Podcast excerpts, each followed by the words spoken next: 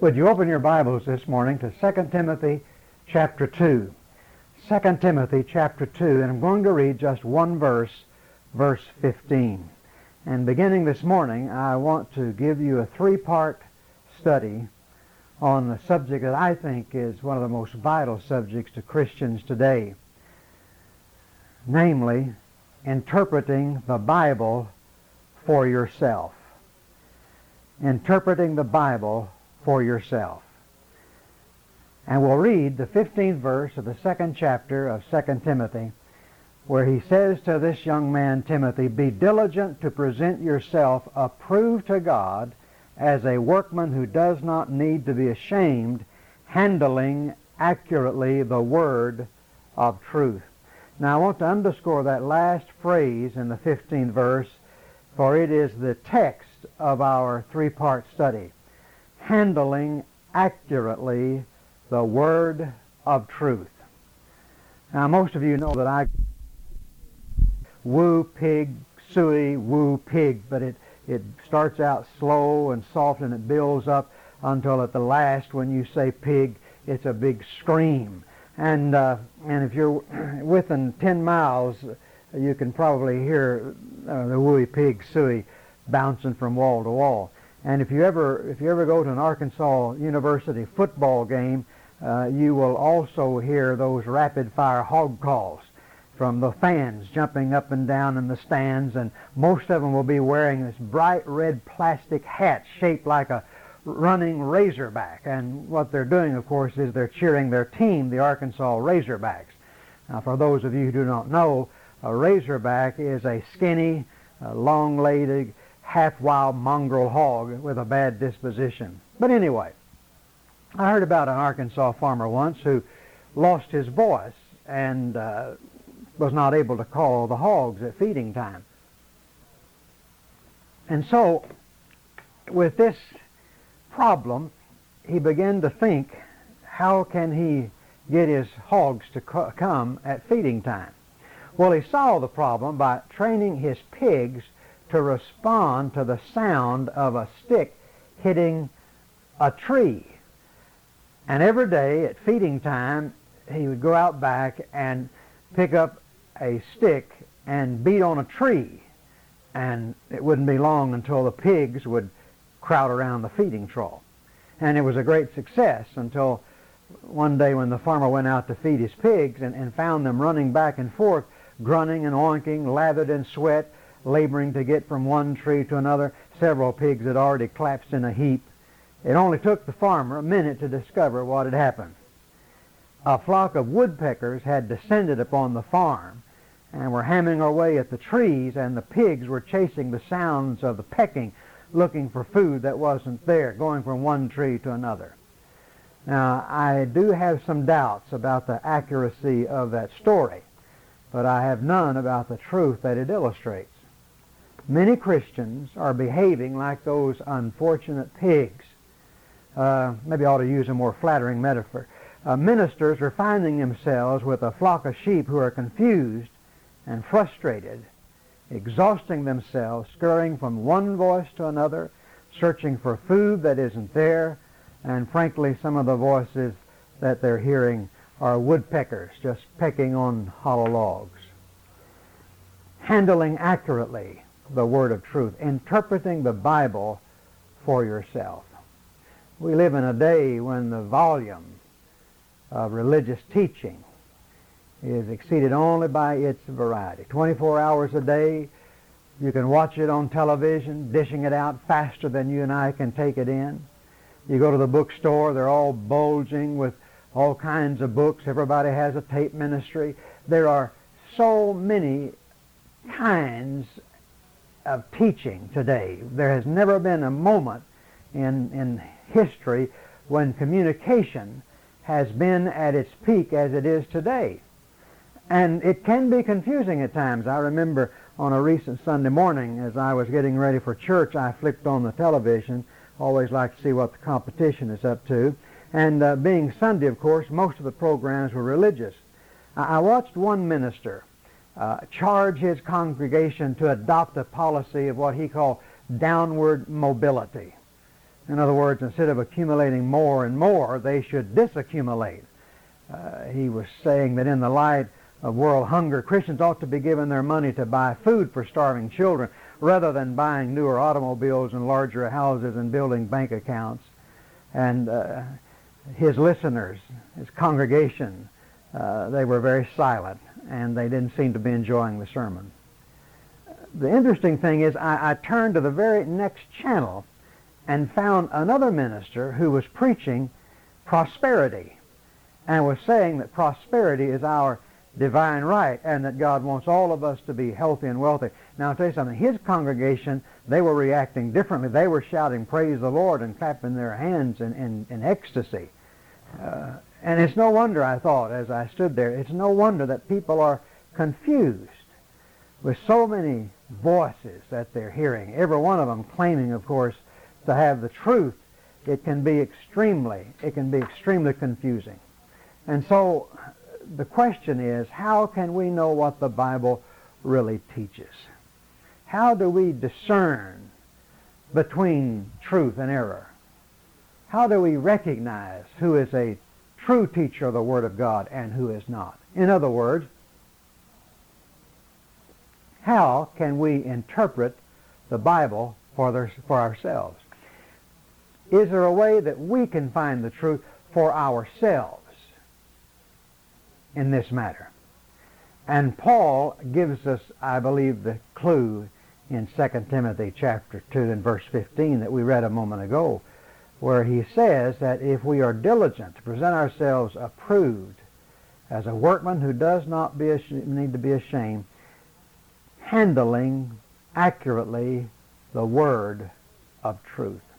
Now that phrase, handling accurately, translates a Greek word that means to cut along a straight line, to cut a straight road through heavily forested country or country that is difficult to pass through. It means to guide the word of truth along a straight path, like a road that goes straight to its goal, so that the traveler may go directly to his destination. Uh, this word was used to describe the work of a priest as he would slice through the sacrificial animals according to God's instructions. It, it was used of a farmer cutting a straight furrow. It was used of a stonemason who would uh, quarry huge rocks so that they would fit into the wall of a building. It was used of a tailor or a tent maker who, who cut cloth. But the key in every case is that it indicates precision. Precision. Be diligent, Paul says. Do your best. Be zealous and eager. Take pains. Make every effort and be persistent. Handling accurately the word of truth demands serious and hard work. And I'll just tell you from the outset that good, accurate Bible study is not easy. It's not easy. And as you and I approach the Word of God, we have to come to it not only handling it accurately, but also being diligent in that. If we are going to be lazy in our study, in our interpretation, and then we're naturally not going, we're not going to be able to interpret the Bible for ourselves. Now this Bible that I hold in my hand, what is it? Well, it is the Word of God. The Bible is the product of revelation and inspiration. There are three components. Let me just do this first. There are three components which make up revelation. God revealed himself to man. And of course, revelation is God communicating to man spiritual truth which man could not otherwise know. That's very important. It is a special and extraordinary manifestation which removes the veil from something that is hidden in a special and extraordinary way. It is God communicating to man spiritual truth which man could not otherwise know. And there are three components. First of all, there is manifestation. By manifestation, I mean the historical act of God. He revealed himself by his activity, by his deeds. Uh, the Bible is not so much a book of theological propositions. It's not a book of dogma. It is a record of God manifesting himself in human history. It is a record of those times when God acted in such a way in the affairs of the world, in the affairs of men, he acted in such a way that it reveals something of himself, reveals something of his character. Manifestation, the manifestation of God. The second component is inspiration. Inspiration. Inspiration is the ability God gave to man to interpret accurately that divine manifestation. Let me repeat that. Inspiration is the ability God gave to man to interpret accurately the divine manifestation. So we have manifestation, inspiration. The final component is what I will call illumination. Illumination. Now this Bible, as we have it, as I hold it in my hand, is the product of manifestation and inspiration. But for it to be revelation to us, to me, to you, there must be illumination. Illumination is that gift of God's Spirit which enables us to grasp this record of God's inspired manifestation, the Bible. Illumination is the Spirit of God who inspired the Word in the first place, illuminating our hearts and minds so that when we read the Bible, we can grasp what God is saying. And the Bible becomes to us a revelation. Without that illumination of the Holy Spirit, the Bible is an interesting book, a beautiful book written in beautiful ways and containing all kinds of interesting stories and all kinds of wisdom. But it doesn't become to us a revelation until the Spirit of God enables us to grasp it, to understand it. And so we have these three components of revelation. Manifestation, which is the historical act of God whereby God did something that revealed his character. Number two, inspiration is the ability, the supernatural ability that God gave to man to accurately interpret the divine manifestation and record it. Illumination is that gift of God's Spirit which enables us to grasp the record of God's inspired manifestation, which is the Bible. You see, the Bible is a product of that manifestation and inspiration. God revealed himself to man by his deeds. The Holy Spirit's inspiration enabled man to record that revelation. And what the Spirit inspired, he illuminates. And this illumination is essential to a correct understanding of the Scriptures. But, and this is where our study comes in, an unsound approach to the Bible will thwart the Spirit's work. An unsound a faulty an inaccurate approach to the Bible stifles the work of illumination in our hearts. To handle accurately the word of truth, we must have sound principles of interpretation and faithful application of those principles. Now, today and tomorrow, I want to give you a sort of mini course in basic hermeneutics. Uh, you may say, what in the world is hermeneutics? Well, hermeneutics is the science of interpretation. Uh, hermeneutics is the ability to understand the thought of an author and then communicate that thought to others. It's simply the science of interpreting a written work being able to understand the thought of the author who wrote that work and communicating that thought to others. Now, I want to tell you something. Most of the confusion today concerning various types of teaching, for instance, like the health and wealth, sickness and healing.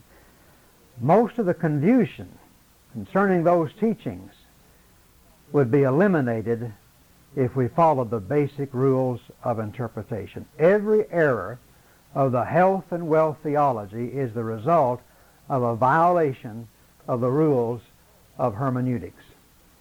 And so, we're going to begin with our study. Interpreting the Bible for yourself. Our family has a farm in Arkansas. We call it a farm for lack of a better word. We don't farm it. But several years ago, we had a road cut straight back from the lake to the end of our property, which was about a mile and a half of heavily wooded land. Uh, a few days before the bulldozers arrived, my brother and I spent a day uh, tracking all the way back to that end of the property, which, as I said, was about a mile and a half, tracking all the way back. And we spent the day tying strips of red cloth on certain trees uh, to mark the path of the way we wanted the road to go. The, red flags were guidelines that enabled the bulldozer to cut a straight path through the woods and arrive at the correct destination. And that is exactly what Paul is talking about, the figure that he is using when he sp- said to Timothy that we need to handle accurately the word of truth. Uh, actually, in a very real sense, as my brother and I were tying the red flags to the trees, we were handling accurately the word of truth, you see. There was a straight path, a straight path to the back without any deviation, but cutting it straight all the way to the back.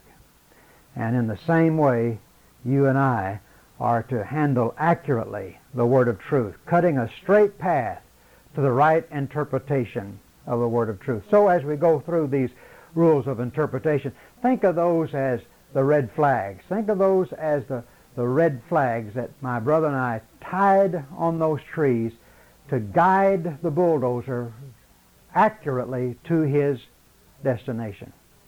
There are six rules of interpretation. We'll deal with some of them today and the rest of them tomorrow. Number one, rule number one, God has revealed himself to man, and the Bible is that record of revelation. The Bible, therefore, as the Word of God, is our sole guide and authority. Now that's the first rule. The Bible, as the Word of God, is our sole guide and authority for faith and practice. I remember when I was a teenager, there was a popular novelty song going around called It's in the Book. And those words were repeated over and over and over again. It's in the book, it's in the book, it's in the book. And before long, everybody was going around saying, It's in the book, it's in the book. And the question you and I need to ask of every doctrine, of every shade of teaching is this Is it in the book? Is it in the book? For we accept the Bible as the authoritative word from God to man. It is the full and final revelation of God recorded in that book. There is no authoritative revelation apart from or outside of that word. Now, I want to repeat that. There is no authoritative revelation apart from or outside of that written word. Everything must square with what is written there. The last word on any doctrinal matter is not an experience, it's not observation, it's not feeling, it's not a word of prophecy from some modern prophet. It is, does it square with the Word of God? Is it in the book? To handle accurately the Word of God, you've got to have a firm grip on it, you see. And if we handle it loosely, as many do, we're going to be interpreting it falsely. Now, I cannot overstate the importance of this first principle because to fail here is to fail everywhere. It's sort of like buttoning a shirt. If you get the first button in the wrong buttonhole, you're going to be wrong all the way to the end. Now, I know what some of you may be thinking. Well, preacher, everybody knows that. Everybody knows that the Bible is the authoritative Word of God, and it's the sole authority for faith and practice. Well, the fact is, everybody does not know it, or if they know it, they are ignoring it. There is a subtle erosion of this principle occurring every way in contemporary, everywhere in contemporary history. One prominent author wrote in her book called Something More that the Holy Spirit has not confined his revelation to the truths contained in the canons of the Old and New Testament. Now we'll repeat that. She said, It is good to know that the Holy Spirit has not confined his revelation to the truths contained in the canons of the Old and New Testaments. In other words, the Holy Spirit is giving revelations today that are as valid and inspired as those found in the Bible. Now, teaching like this sets loose all kinds of confusion, misunderstanding, and heresy. It, it, becomes a license for anyone to claim that they are speaking from the Lord. And that creates a monster, a monster of theological chaos. The fact is, the Holy Spirit has limited revelation to the Old and New Testaments. There is no added revelation today. There is no inspiration today as the Holy Spirit inspired the Scripture writers. That kind of inspiration is not going on today. What we have today is illumination.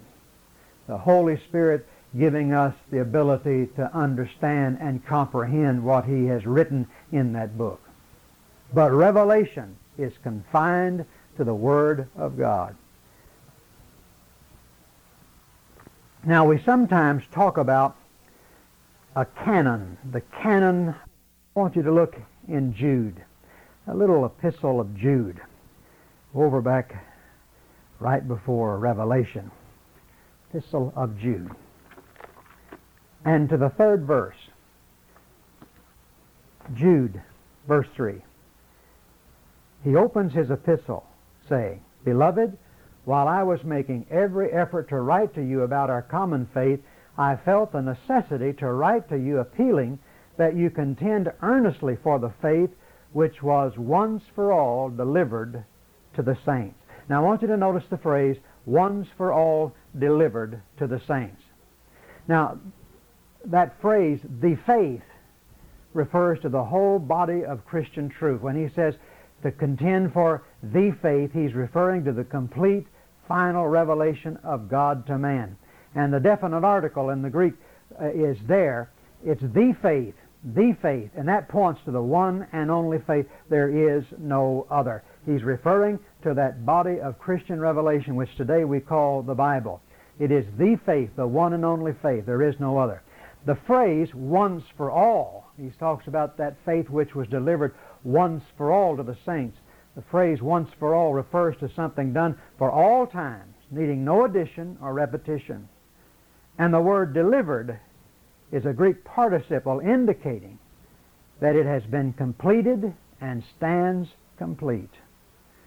The word delivered is used for handing down authorized tradition in Israel.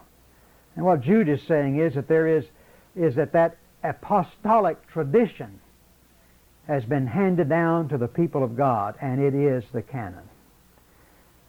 Now, this is important for us to understand. The Bible is the only objective part of our faith. The rest is subjective and easily misinterpreted. I remember a man in St. Louis saying to me, I don't care what the Bible says, I've had an experience. Now, I somehow don't think he meant to put it just like that, but actually he was probably telling the truth about himself, exalting his subjective experience above the Word of God.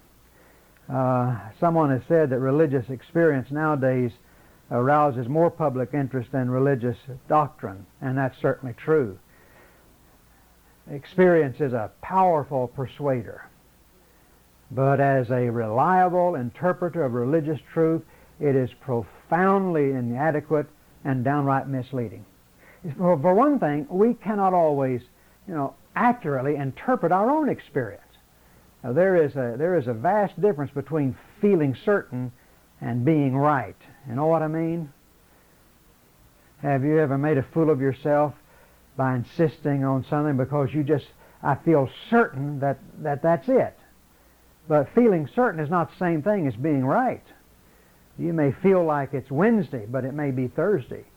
And all the feeling that you have doesn't change it. You may feel like it's 4 o'clock in the afternoon, but it may not be. Feeling certain about something and being right about something, two different things. Two different things. For one thing, uh,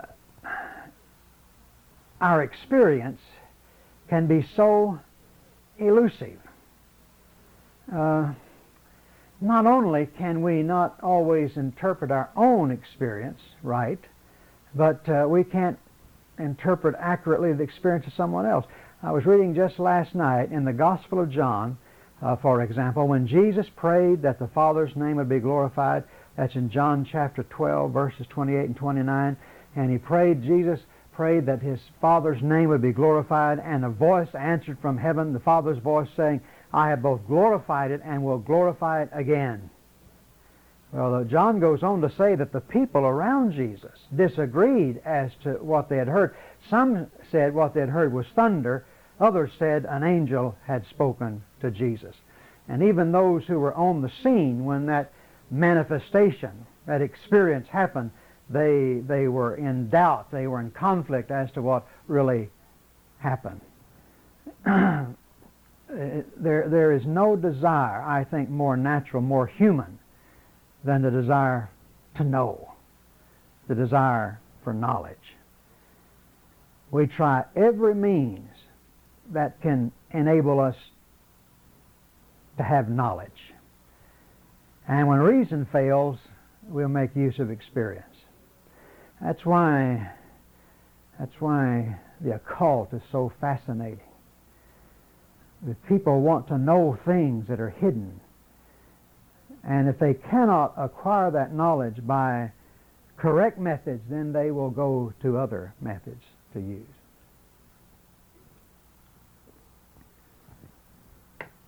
But experience is a very slippery word. I want to quote Dr. J.I. Packer. He says that experience is that slippery word, and experiences coming to imperfectly sanctified sinners cannot have but have dross mixed in with the goal. No experience just by happening can authenticate itself as sent by God to further His work of grace. The mere fact that a Christian has an experience does not make it a Christian experience. And that's what I wanted you to get. The mere fact that a Christian has an experience does not make it a Christian experience. As a matter of fact, uh, the same phenomena that many Christians claim to experience have also been experienced by non-Christians. Uh, one of the interesting studies points out that uh, there are people both inside and outside the Christian faith that have out of death, out of body death experiences. Uh, lost people have the same experiences. Anthropologists uh, know that among primitive pagan tribes, similar incidents have occurred. Uh, they, uh, where priests spoke in unknown tongues, had visions, they were prophetic utterances, there were physical healings, they were casting out of, of contrary spirits. I mean, th- these happen among pagan primitive tribes. Now, this doesn't mean that all similar Christian experience is false. What it does mean is that such experience cannot authenticate itself. And this is extremely vital to understand. Experience cannot authenticate itself. You cannot say, I've had this experience, that means that means that it's authentic. You just can't do that. It has no basis. Because experience is a subjective part of our lives. And then uh, we, in this matter of experience, there is the inclination to make our experience a standard for everyone else. Have you ever noticed that? If God heal me, that means he will heal you. If God made me wealthy, that means he wants all of his children to be wealthy. Let God do something extraordinary for one person and we rush to declare that it's the ordinary experience for every Christian, but it is not. I know that times I've heard people point to the apostles and uh, and we've often uh, been told that uh, if God did it for them, then he will do it for us. But church doctrine, you see, is not based on the apostles' experience. It is based on their teaching. Now, Paul had a very dramatic conversion experience on the road to Damascus, but it would be foolish to demand that every genuine experience of conversion have the same kind of uh, attendance to it. That would be ridiculous. We do not get our doctrine by the apostles' experience. We get our doctrine from what the apostles taught, you see. And of course, the ultimate peril of exalting experience above Scripture is that we tend to turn experience into doctrine. But there's also a more subtle danger that I want to talk to you about for just a moment. I'll call it deductive doctrines. Deductive doctrines. Now, what in the world do I mean by that? Making a logical deduction from a biblical truth and treating the deduction as biblical truth. Now, let me go through that again. Here is a biblical truth. Now, you and I come along and we look at that biblical truth and we make certain logical deductions from that. And then we turn around and treat our deductions as though they were biblical truth itself. For example, uh, one uh, uh, example of this is uh, the abortion issue now. There are some that have been teaching that the abortion that's going on right now is sign that the Lord is coming back again soon. And they point to the fact that when Moses, the deliverer, was born, that they, they uh, uh, Pharaoh slew all of those male children. And that when Jesus was born, Herod had all the male children below such an age, certain age, slaughtered. And so they take this biblical truth and they make a logical deduction from it. Since when the deliverer came, Moses, there was the slaughter of the innocent children. And when Jesus was born, there was again the slaughter of the innocent children. That nowadays, because there's a slaughter of these unborn children, that means the Lord is coming back real soon. Now, the fact is, the Lord may be coming back real soon, sooner than we think, but you can't prove that by that statement. That is an occasion of taking a biblical truth and making a logical deduction from it and treating the deduction as truth itself. Another example has to do with the gifts of the Spirit.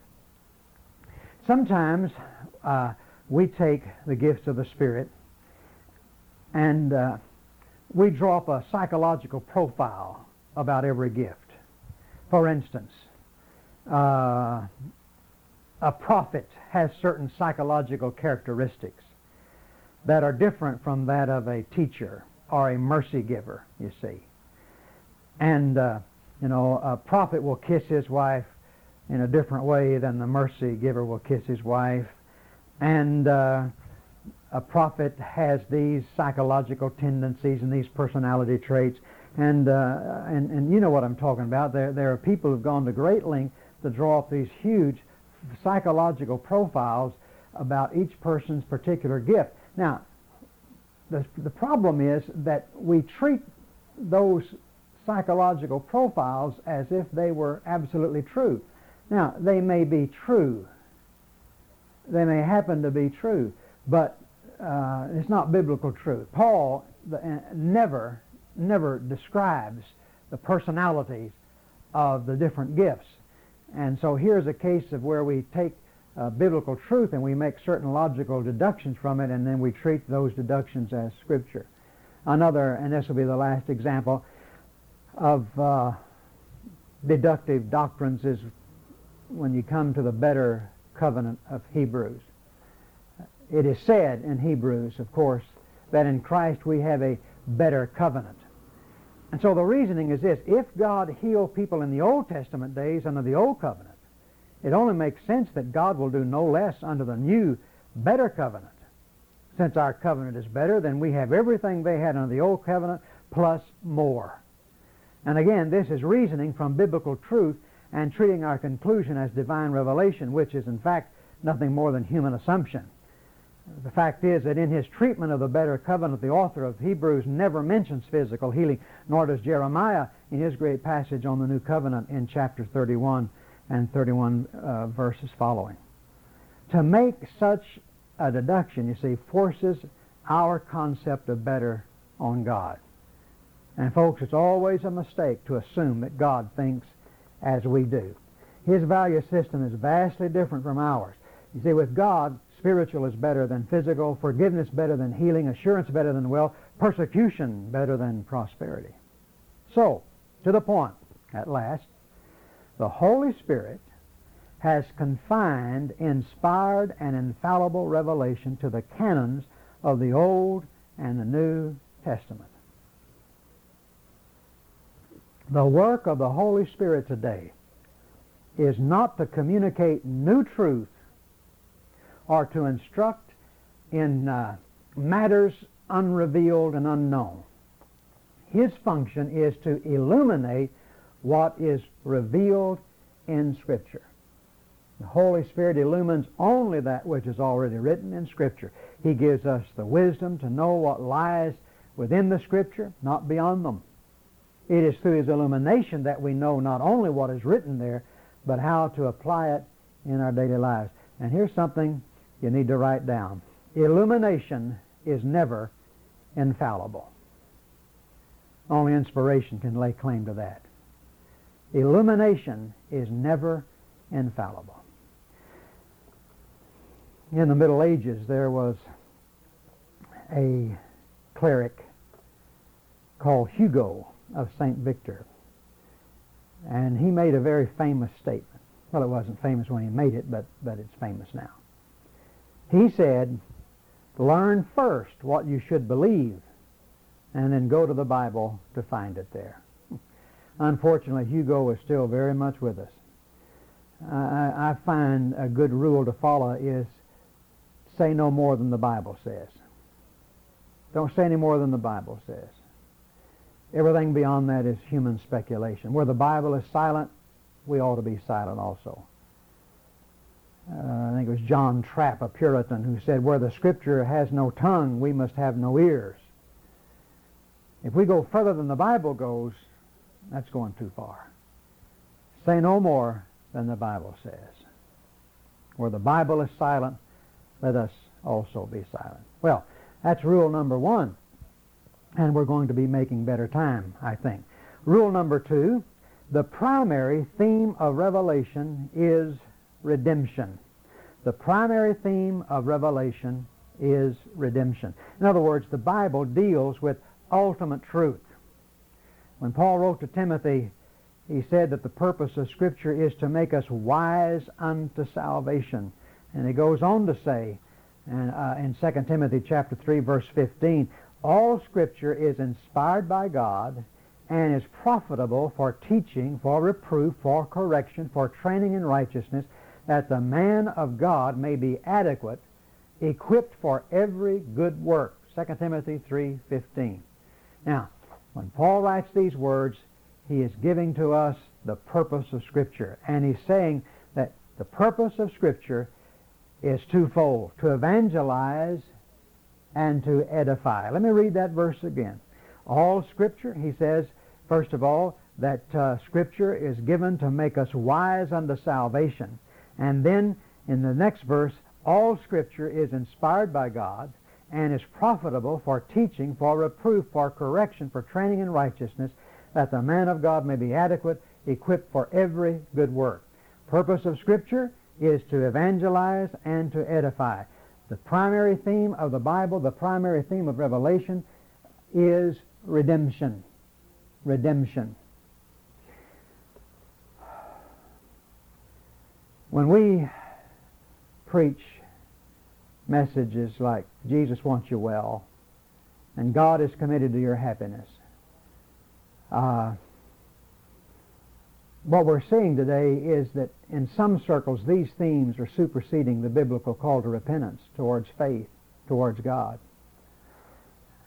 I just lately have been watching some of the programs on television, and uh, it's it's remarkable how that on some of those programs, all they ever talk about is health and wealth. There is no preaching of self-denial. I, I have not I've not seen any one of them preach self-denial. The cross is not preached. Winning the lost is barely referred to. There is no call to personal holiness and submission and kindness to others and getting right with others.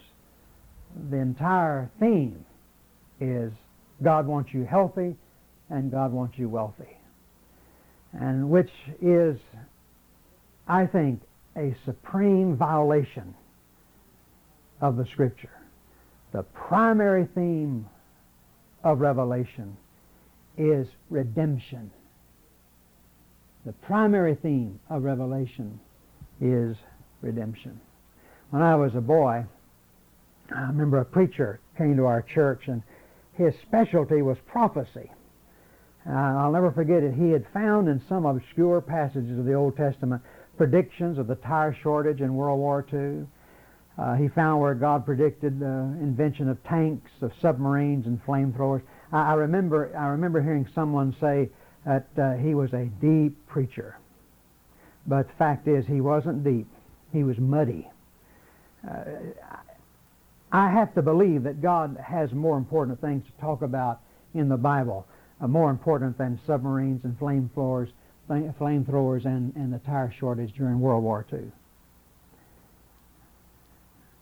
You don't manipulate the Word of God like that. That is finding in the Bible things that God never intended to be in the Bible. The Bible is not a handbook on economics, nutrition, or politics. Bible never professes to contain all the truth about all things. And the interesting thing is that much of that that stirs our imagination and excites our curiosity is untouched by the Scriptures, which to me is further evidence uh, of its divine authorship. It, it I, I, I believe the inspiration of the Scripture is attended to not only by what it says, but by what it does not say. How many things it does not touch upon.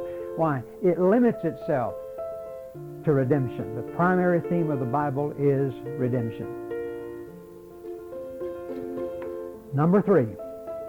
No, not number three. Our time is up and we're going to have to stop and uh, take it up tomorrow with principle number three tomorrow. The Ron Dunn podcast is available only for personal edification, not to be duplicated, uploaded to the web, or resold without prior written consent. It is managed and operated by Sherwood Baptist Church. If you would like to listen to additional Ron Dunn messages, visit sherwoodbaptist.net slash bookstore and search Ron Dunn. For more Ron Dunn materials, including sermon outlines, devotions, and scanned pages from a study Bible, please visit rondunn.com.